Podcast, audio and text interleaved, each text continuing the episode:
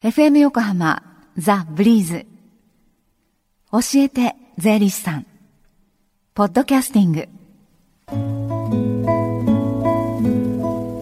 11時23分になろうとしています。毎週火曜日のこの時間は私たちの生活から切っても切り離せない税金についてアドバイスをいただいています。スタジオには東京地方税理士会泉博さんにお越しいただいています。泉さんこんにちは。こんにちは。よろしくお願いいたします。よろしくお願いします。今日は教えて税理士さんの電話相談会の日ですね、はい、毎週火曜日にねあ第3火曜日にやっておりますので、はい、またこれからも続けますのでどうか細かいことでもいいですから相談なさってください。はい。ではその電話番号をご案内します、はい零四五三一五三五一三。零四五三一五三五一三。この後一時までつながる番号になっています。お気軽にご利用ください。さてスタジオではどんなお話でしょうか？はい。今日はですね先週であの所得税と贈与税の確定申告終わったんですけども、はい、まだホッとできないかもしれません、うん、ということで消費税のお話をしたいと思います。はい。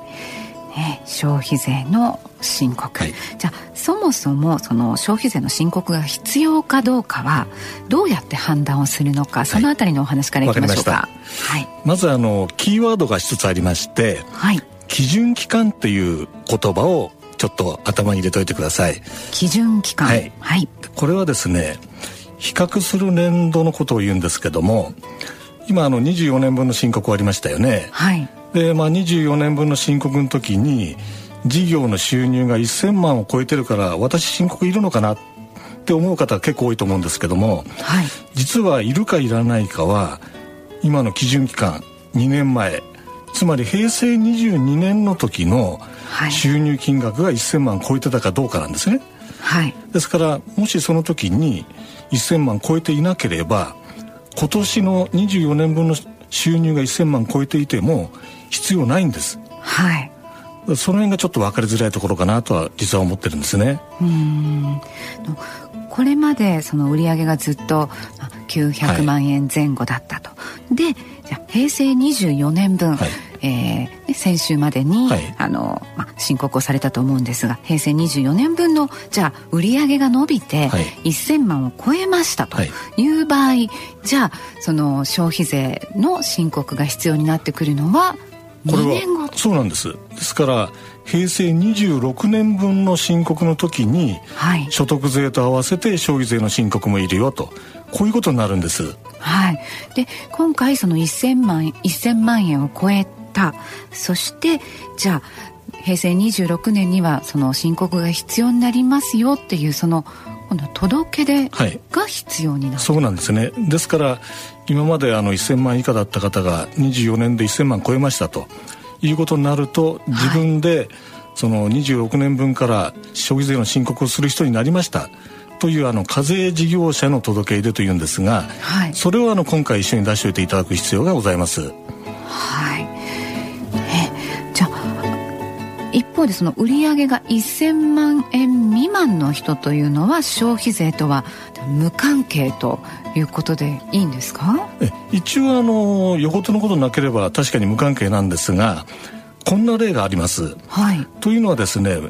あの例えば自分のところ事務所がもう古くなったんで、ええ、新しいのをちょっと建築しようかなというような計画を立ててる人がいるとしますよね。はい、当然あのその資産にも消費税かかっておりますのでその分をですね消費税のあの申告いらない人があえていや俺は消費税のあの申告するよということでわざと手を挙げてですね、はい、事前に届けを出しておくと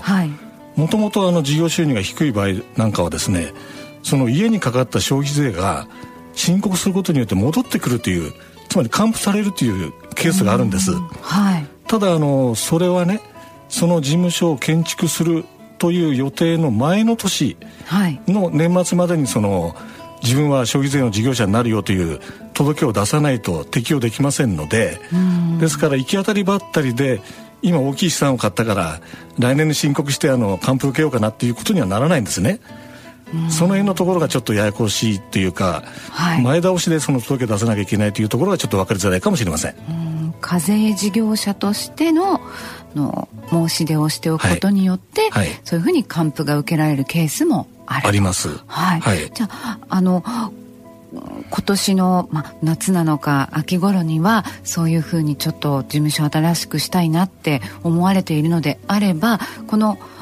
年度末までに申し出ておけば大丈夫ですか？もうダメですか？もうダメなんです。だから去年の1年待待ってもよろしいかもしれませんね。そうですね。来年事務所を新しくされることにして、はい。であの今年中にその届け出をしておくというふうな考えもできるわけですね、はい、期限があの今年の12月31日という形になりますよね。それで来年にその物件を買えばその制度を受けることができるということになります。はい。そのあたりのちょっとご相談も税理士さんにされるのがいいかもしれない、ね、特にあのこのケースはややこしいですのでやはりあの税理士にあの詳しく聞いた方がいいと思いますね。はい、はい、さあそしてで、えー、じゃあ消費税納める必要があるという場合ですね。その計算方法なんですけれども、はい、はい、これも選べるんですこれはあの2種類ございまして、はい、あの一応あの本則課税という方法と簡易課税という方法があります。はい、であの簡易課税の方があの売上だけ分かっていれば単純に計算できますので、はい、方法としては簡単です。はい、名前の通り。はい。はい、ただしあの簡易課税を適用しようと思えば前の年のやはり12月31日までにその方法を選択するよという届けを出さなきゃいけないのと、うん、一旦選択しますといやおなしに2年間だけ拘束されます。あの元へ戻せないので2年間だけは拘束するということだけ覚えておいてください。はい。えそして消費税の申告期限これはいつまででしょうか、はい、これはあの毎年3月の31日ということなんですけども、はい、今年に限ってはあの3月31日が日曜日ということで、うんはい、税務署執務しておりません、はい、従いましてそのような場合には翌日になりますので4月1日の月曜日が申告と納税の期限ということになります。はい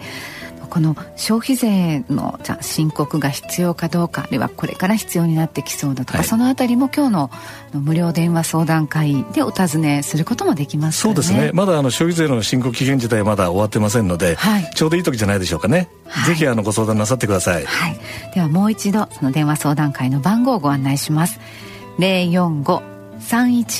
045-315-3513 045-315-3513です。泉さんこの後向かわれるんですよ、ね、私もこれから相談に向かいます。わ、はい、かりました。教えて税理士さんポッドキャスティングでも聞くことができます。ブリーズのホームページまたは iTunes ストアから無料ダウンロードできますのでぜひポッドキャスティングでも聞いてみてください。この時間は税金について学ぶ教えて税理士さんでした Deep inside your ears still lingers on. The fading sound of footsteps so clear to hear whenever I find you with empty beer bottles in your hand. I see someone four years old staring back at me. Once you told me you don't know who you are there are pieces of you lost somewhere along the way. You've been searching hopelessly in a wrong place. Cause they have always been with you from the very start. So many years you haven't been yourself.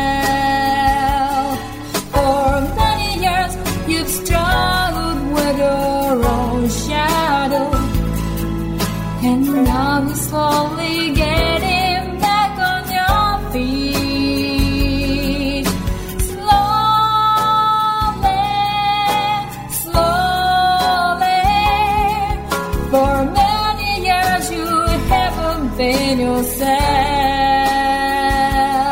So many years you've struggled with your own shadow,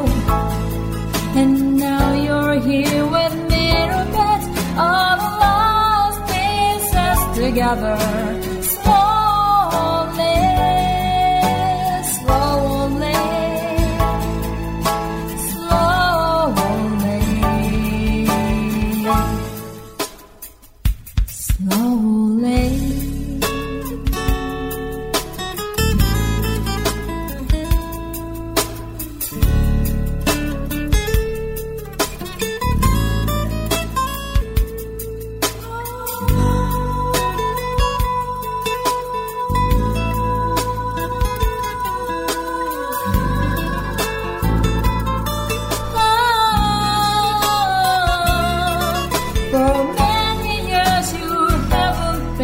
yourself.